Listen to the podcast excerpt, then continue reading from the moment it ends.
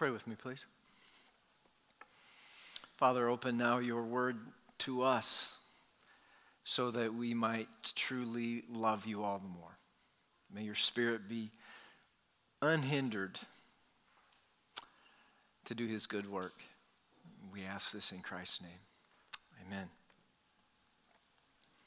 We have been, um, during the season of Lent, we've been thinking deeply about how it is that Jesus loves us and what it means for us to follow him. Uh, we have we followed him on his way to the cross on three marches, as it were. Uh, the first was a march to prayer where he left the upper room and traveled outside the city to the mount uh, to the garden of Gethsemane where he prayed and where he was arrested and interrogated from that point on there was a, a march to his trials back into the city into this area where his trials, interrogations happened that Thursday night from Annas to Caiaphas and the Sanhedrin, from Pilate and to Herod, and back to Pilate once again. And today we're going to follow Jesus on his third and final march, his death march, from Pilate's court, somewhere here in the city, out perhaps to this area, to a place called Golgotha, um, the place of the skull. We read about it in Mark chapter 15. Pilate, wishing to satisfy the crowd, released for them Barabbas, and having scourged Jesus, he delivered him to be crucified. And the soldiers led him away inside the palace, that is, the governor's headquarters. And they called together the whole battalion, and they clothed him in a purple cloak and twisting together a crown of thorns, they put it on him, and they began to salute him Hail, King of the Jews! And they were striking his head with a reed and spitting on him and kneeling down in homage to him. And when they had mocked him, they stripped him of the purple cloak and put his own clothes on him, and they led him out to crucify him. Well, so far on this sleepless night, Jesus has been betrayed, deserted, denied, arrested, repeatedly tried, repeatedly struck about the face, spat upon, falsely accused, mocked repeatedly, beaten with a reed, a crown of thorn, thorns pressed about him, and he was scourged this flogging, this scourging was exceptionally brutal. It involved a whip of several strands that had bone or metal embedded in the ends, such that it would literally flay the flesh from a man's back. The Jews would restrict themselves to 39 lashes of this torture. The Romans, who were administrating Jesus' scourging, had no such limit. The scourging itself could beat a man to death before he even reached the cross. But it was part of the punishment and part of the humiliation for the convicted to bear his own cross outside of the city. Likely it was that horizontal cross member that he bore across his back, that flayed, raw back. And they would carry it outside the city to a place called Golgotha, the place of the skull. It translates into our language from the Romans' language of Latin we call it Calvary. And after all that Jesus has endured this night, is it any wonder that he needed help bearing the cross up to that mount of, of crucifixion? We read in verse 21 of Mark 15 they compelled a passerby, Simon of Cyrene, who was coming in from the country the father of Alexander and Rufus, to carry his cross. Simon of Cyrene. We, we know little of him. Um, best guess is that he was a Jew from Africa, somewhere in eastern Libya, who had come to Jerusalem to celebrate the Passover. And he adds this hopeful little curious detail he's a dad. Two boys.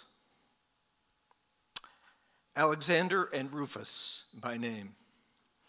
Now, if I have my maps right, if Simon is from Libya, he has traveled more than 1,500 miles to observe this Passover. And when the, the Roman soldiers compel him to carry this cross, this bloody cross belonging to a, a convicted criminal, some scholars suggest that Simon would no longer be able to celebrate the very thing that he had come so far to do, that he would be rendered unclean and would not be able to celebrate the Passover feast, to taste of the Passover lamb. One writer put words to what might have been Simon's thoughts. He says the Romans had this terrible law. They can ask you to carry anything they like for one mile, what is considered a reasonable load. They call it the law of conscription. We called it other things. We did not like it. Now he was asking me to pick up that piece of wood that this man had carried. Though we hated the Romans, if someone was being crucified, even a Jew knew that this man must be cursed by God and had done a terrible thing. If I touched that wood and put it on my body, I would be unclean. And then I could not take the Passover or eat of the Passover lamb. If only Simon knew whose cross he was being forced to bear. If only he knew what John the Baptist had declared when he saw Jesus coming towards him early, early in the book of John. He says, Behold, he sees Jesus, he says, Behold, the Lamb of God who takes away the sin of the world. No fear, Simon, in bearing this cross. It will not make you unclean, it can make you clean.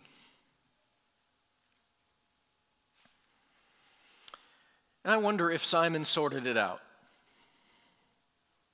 I wonder if he figured out the identity of the man whose cross he was forced to bear. There are some hints in Scripture that he did. In this verse in Mark 15, Simon is called the dad of Alexander and Rufus. Um, why, why point that out? The only, the only reason that I can imagine is that um, these were men, his sons were men well known in the Christian community that Mark was writing to. Perhaps his sons were numbered among the believers there and could act as living witnesses to this story. They'd heard it from their dad, after all.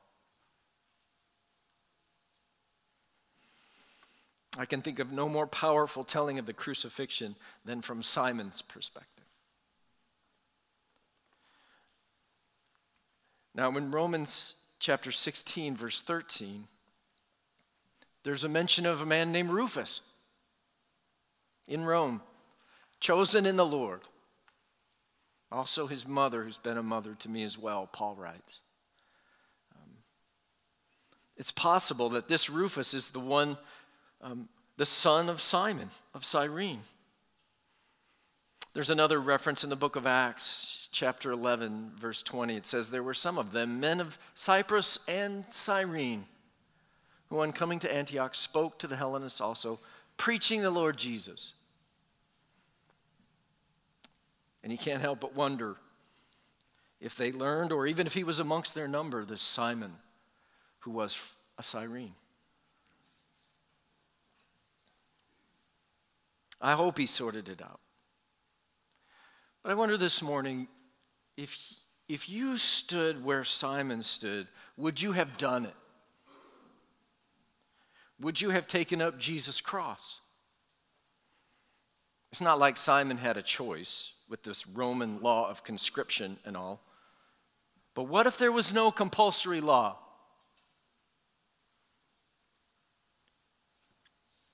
Would you step up and identify yourself as a follower of a man on the way to the gallows?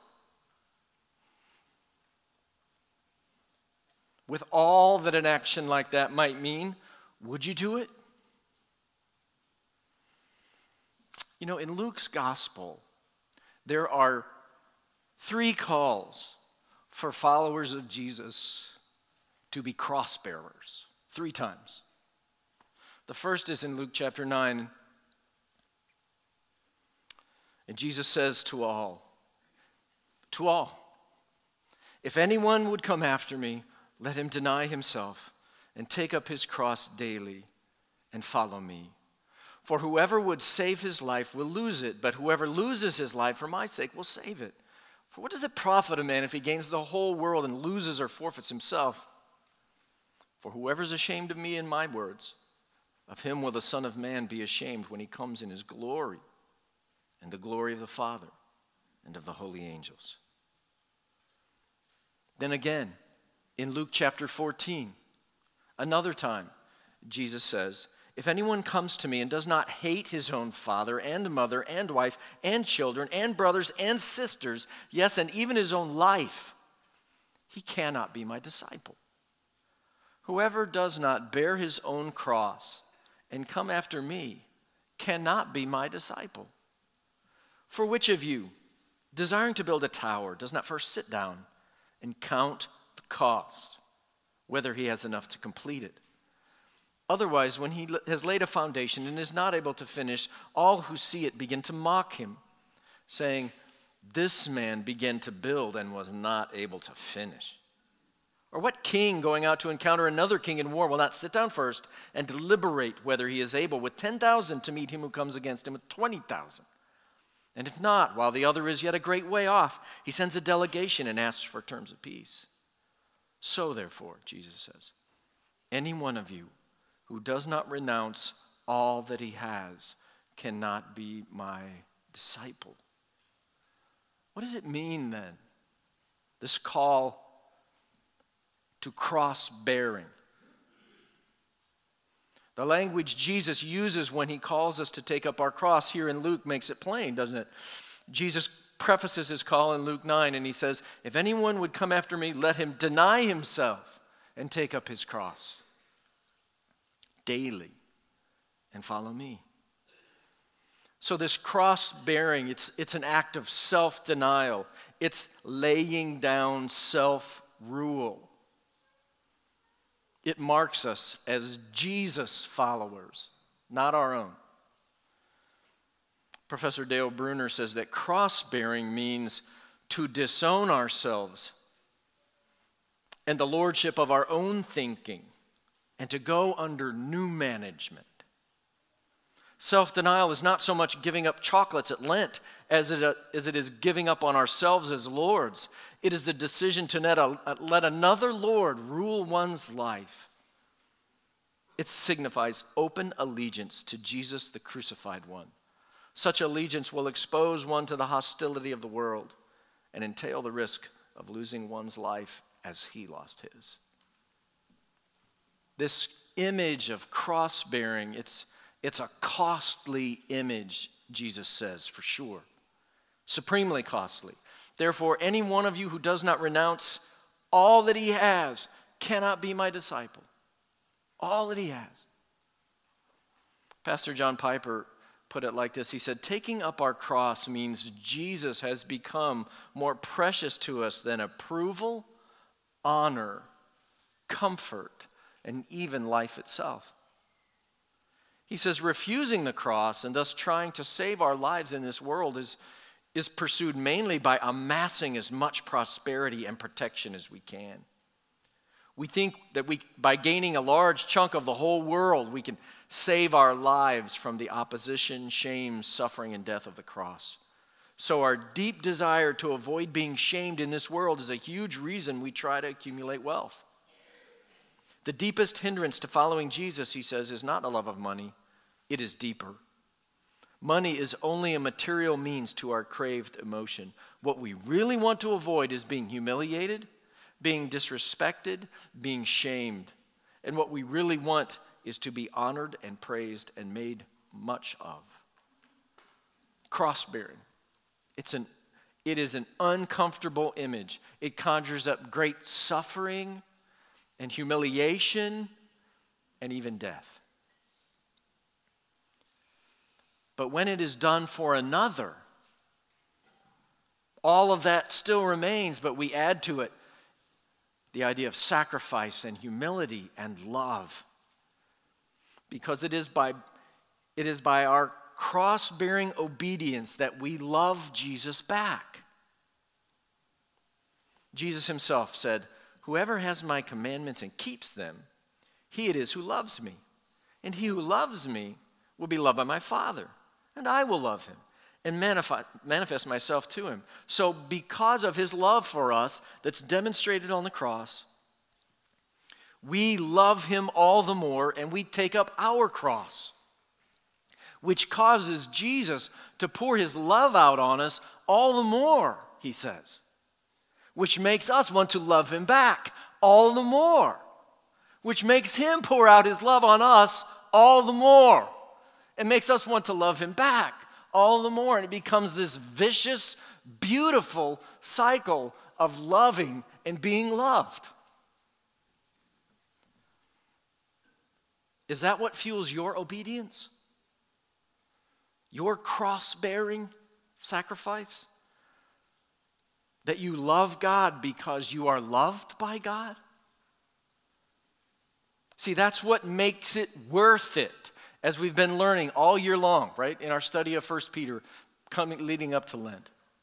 Jesus, we are saying, is worth it.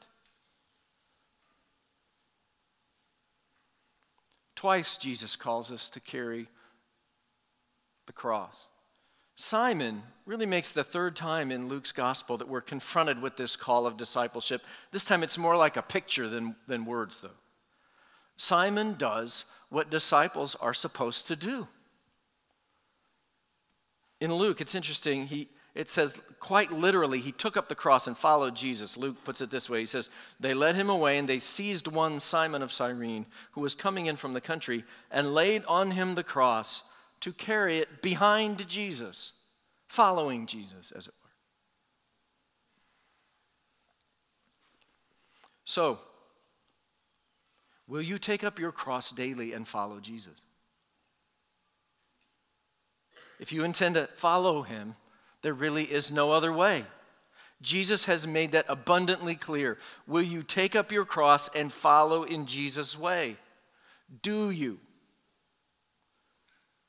Will you do that today? Because if you notice, Jesus calls us to do this daily, not just once, but daily. We're to take up our cross and follow Him. One of the prayers that I like to pray as part of my day is one that was written long ago by John Wesley. It's known as the Covenant Prayer. And it goes like this, and I've kept his, uh, his language uh, as part of it. He says, I am no longer my own, but thine. Put me to what thou wilt. Rank me with whom thou wilt. Put me to doing, put me to suffering. Let me be employed by thee or laid aside for thee, exalted for thee or brought low for thee. Let me be full, let me be empty. Let me have all things, let me have nothing. I freely and heartily yield all things to thy pleasure and disposal. And now, O glorious and blessed God, Father, Son, and Holy Spirit, thou art mine, and I am thine. So be it. And the covenant which I have made on earth, let it be ratified in heaven. Amen. It's a beautiful expression of a heart that's willing to bear a cross. I freely and heartily yield all things to thy pleasure and disposal. Can you pray that prayer? Would you, would you pray that prayer and make it your own? I'll post it for you on our blog so that you can do that. Or maybe you'll want to memorize Luke 9 23 and make that your daily prayer for the rest of this Lenten season. Jesus, I want to come after you. Help me to deny myself and take up my cross this day and follow you. What a beautiful prayer to start your day, every day. Take up your cross, Jesus says, and follow me. There's a second encounter on this quite literal way of the cross that we're walking with Jesus today. In verse 27 of Luke 23, we'll, we'll follow the rest of Luke's account. There followed him a great multitude of the people and of women who were mourning and lamenting for him. So there's a great crowd following Jesus. Just kind of as a side note, Simon is not bearing this cross in private, is he? And that seems to be the way of true cross bearing. It's public at some level, it cannot be kept hidden. But amongst this crowd, Luke focuses in on a group of women, and they are mourning and lamenting for Jesus. And some have suggested that these might have been traditional or even professional mourners and that they lacked sincerity. But the text doesn't give us any indication of that, so I think it's best that we assume that these ladies, daughters of Jerusalem, Jesus will call them, are mourning in earnest. We don't know how much they grasp, but it seems they at least grasp the great horror of the suffering that they are witnessing, and they mourn for the one who bears it. And I'm so glad for these ladies. I'm glad that in the midst of all the mocking and scorn and brutality of the way of the cross that Jesus is walking, at least there's this little band of ladies who care for Jesus. Thank God for them. And it's from that framework of their genuine grief and sorrow over what they are witnessing happening to Jesus that I think we should hear the words that Jesus now speaks to them.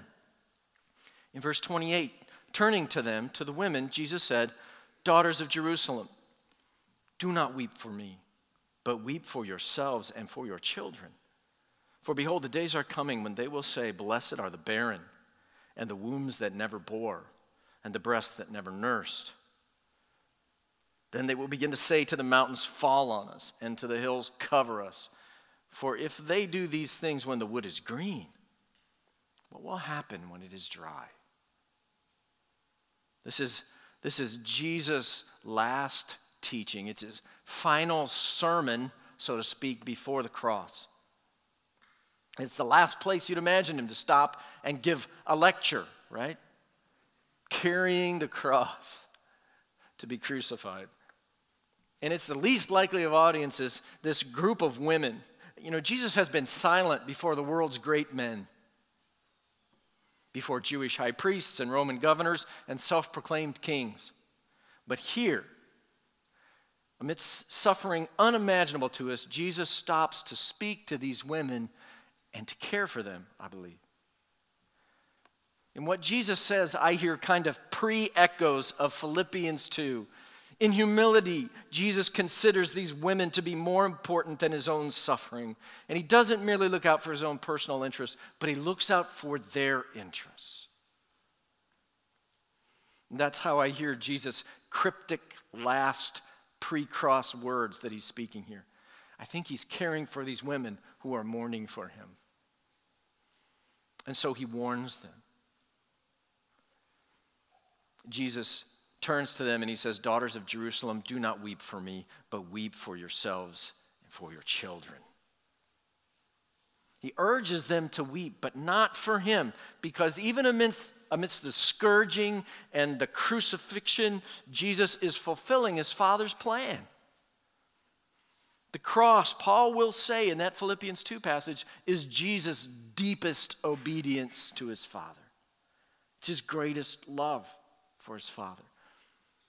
Paul says, Have this mind among yourselves, which is yours in Christ Jesus, who, who, though he was in the form of God, did not count equality with God a thing to be grasped, but emptied himself by taking the form of a servant, being born in the likeness of men, and being found in human form, he humbled himself by becoming obedient to the point of death, even death on the cross. Don't weep for me, Jesus says. This is my great act of obedient love to my Father. It is, it is my deepest joy. Hebrews tells us this as we look to Jesus, the founder and perfecter of our faith, who for the joy that was set before him endured the cross, despising the shame, and then seated at the right hand of the throne of God.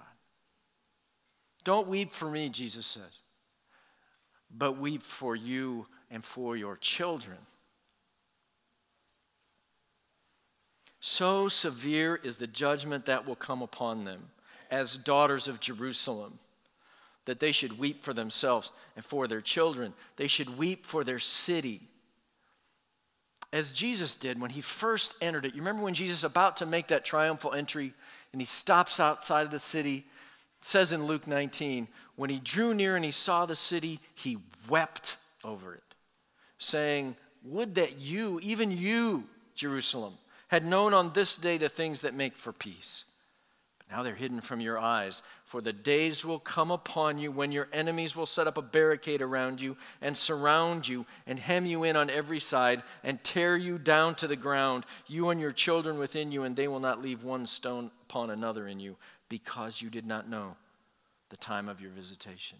There is a great and terrible judgment coming upon the people of Jerusalem, their city for their rejection of Jesus. And so great will be this judgment that Jesus is talking about. That what had once been a great blessing, the bearing of children, will now become like a curse. And what had once been like a curse, barrenness, will now become a blessing. They will wish their children had never been born they will wish they were dead. Jesus says that what he has suffered pales in comparison with the judgment that is yet to come. And this played out in history within a generation of this time. The fall of Jerusalem in AD 70, um, one writer described it this way on his way to the cross, Jesus is looking ahead to the destruction of Jerusalem in AD 70 at the end of the First Jewish Roman War. He's expressing his pity and compassion for the victims of that impending conflict. In other words, by rejecting the understanding of the kingdom of God that Jesus brought, and by following other leaders into a political and military revolt, the Jewish people would put themselves on a collision course with Rome that within a generation would have this tragic result. And it's described this way Jerusalem in AD 70 was isolated from the rest of the nation, and factions within that city fought over strategies of defense. As a siege wore on, people began dying from starvation and plague. The high priest's wife, who once basked in luxury, scavenged for crumbs in the street. Meanwhile, the Romans employed new war machines to hurl boulders against the city walls. Battering rams assaulted the fortifications, and Jewish defenders fought all day and struggled to rebuild the walls at night. Eventually, the Romans broke through the outer wall, then the second wall, and finally the third wall. Still, the Jews fought, scurrying to the temple as their last line of defense. And that was the end for the valiant Jewish defenders and for the temple. Historian Josephus claimed that Titus wanted to preserve the temple, but his soldiers were so angry at their resilient opponents that they burned it. The remaining Jews were slaughtered or sold as slaves. And that happened in the year 70 AD, within a generation of Jesus speaking these words. And that points to an even greater judgment that waits at the end of time. Revelation chapter 6 says that the kings of the earth and the great ones and the generals and the rich and the powerful and everyone, slave and free, hid themselves in the caves and among the rocks of the mountains, calling to the mountains and rocks, Fall on us and hide us from the face of him who is seated on the throne and from the wrath of a lamb. for the great day of their wrath has come, and who, who can stand?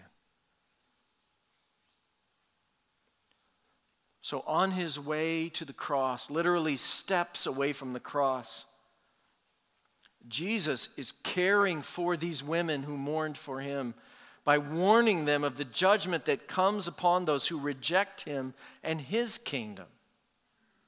Kevin DeYoung says that the point of Good Friday is not to feel sorry for Jesus. Jesus does not need our sympathy. The point is to feel sorry for your sin. For if we don't, we have good reason to weep. There will be no salvation for those who reject God's appointed Savior.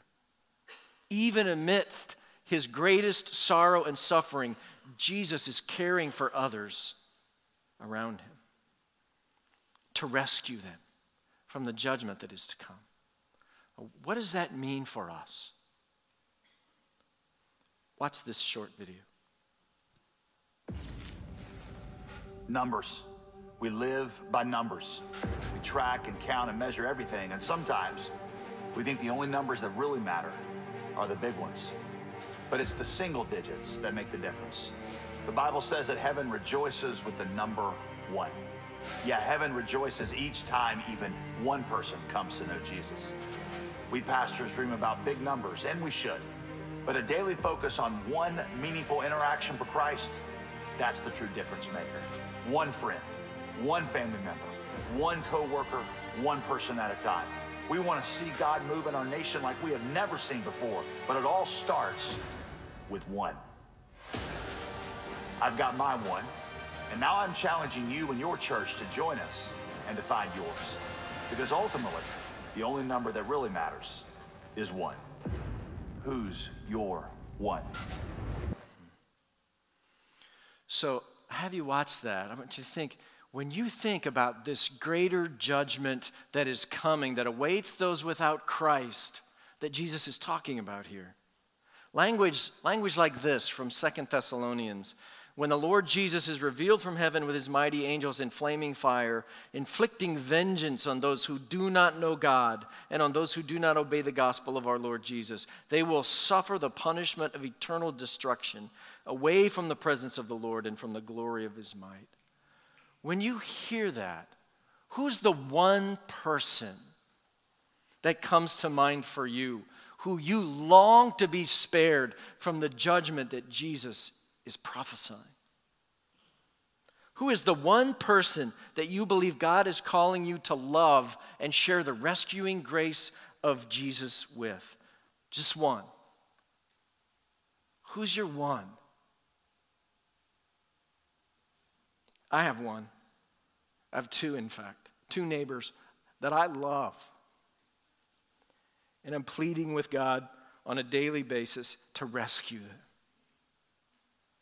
Who's your one? You know, tonight our prayer gathering at 6 o'clock in this room is going to be given over to praying for your one, the person who's on your heart and mind right now. I hope you'll come. I hope you'll come. We want to pray for you and for your the one that you love. That you want to see spared God's judgment and experience his mercy.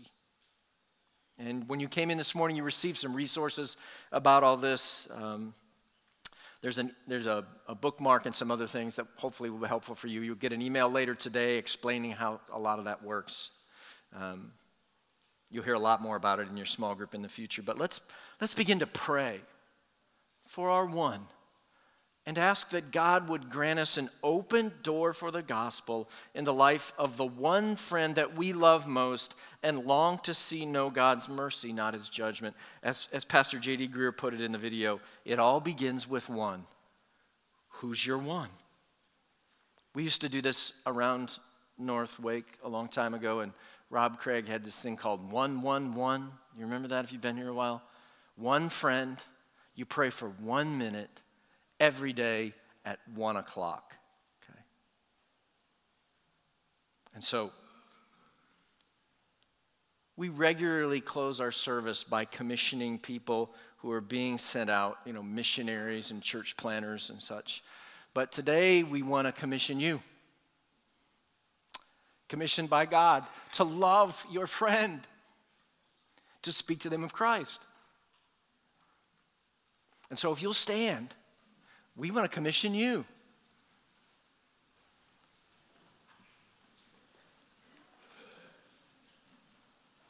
To go and love your one friend in the name of Jesus. There's a fascinating interaction with Jesus and one of the scribes, and they're disputing, and he comes up and he answers, asks Jesus a question Which commandment is the most important of all? And Jesus answered, The most important is this Hear, O Israel, the Lord our God, the Lord is one. And you shall love the Lord your God with all your heart, and with all your soul, and with all your mind, and with your strength. The second is this you shall love your neighbor as yourself. There is no other commandment greater than these. And then Paul turns in this to a commission to us, and he says, Be imitators of God as beloved children. Walk in love as Christ loved us and gave himself up for us, a fragrant offering and sacrifice to God. So if you'll bow with me, I'd like to pray a prayer of commissioning over you. Let's pray together. Lord, on these my friends, I pray your richest blessing the fullness of the love of God upon their lives. An unlimited fullness that spills over into neighbors and family members and coworkers and classmates. Lord, use us. We think of the one that you've put on our heart. And we say, God, use us. Let us bear to them the message of the love of God, even for them. And so, Lord, we stand before you, commissioned now to go and love our neighbors as the most important thing we can give ourselves to. We look forward to hearing your faithfulness as you enable us to be faithful in this that's before us. Father, we pray this in the great and matchless name of Jesus and for his sake. Amen. Amen. And let's let that be our benediction for this day. Go in peace and the love of God and share it well. You're dismissed.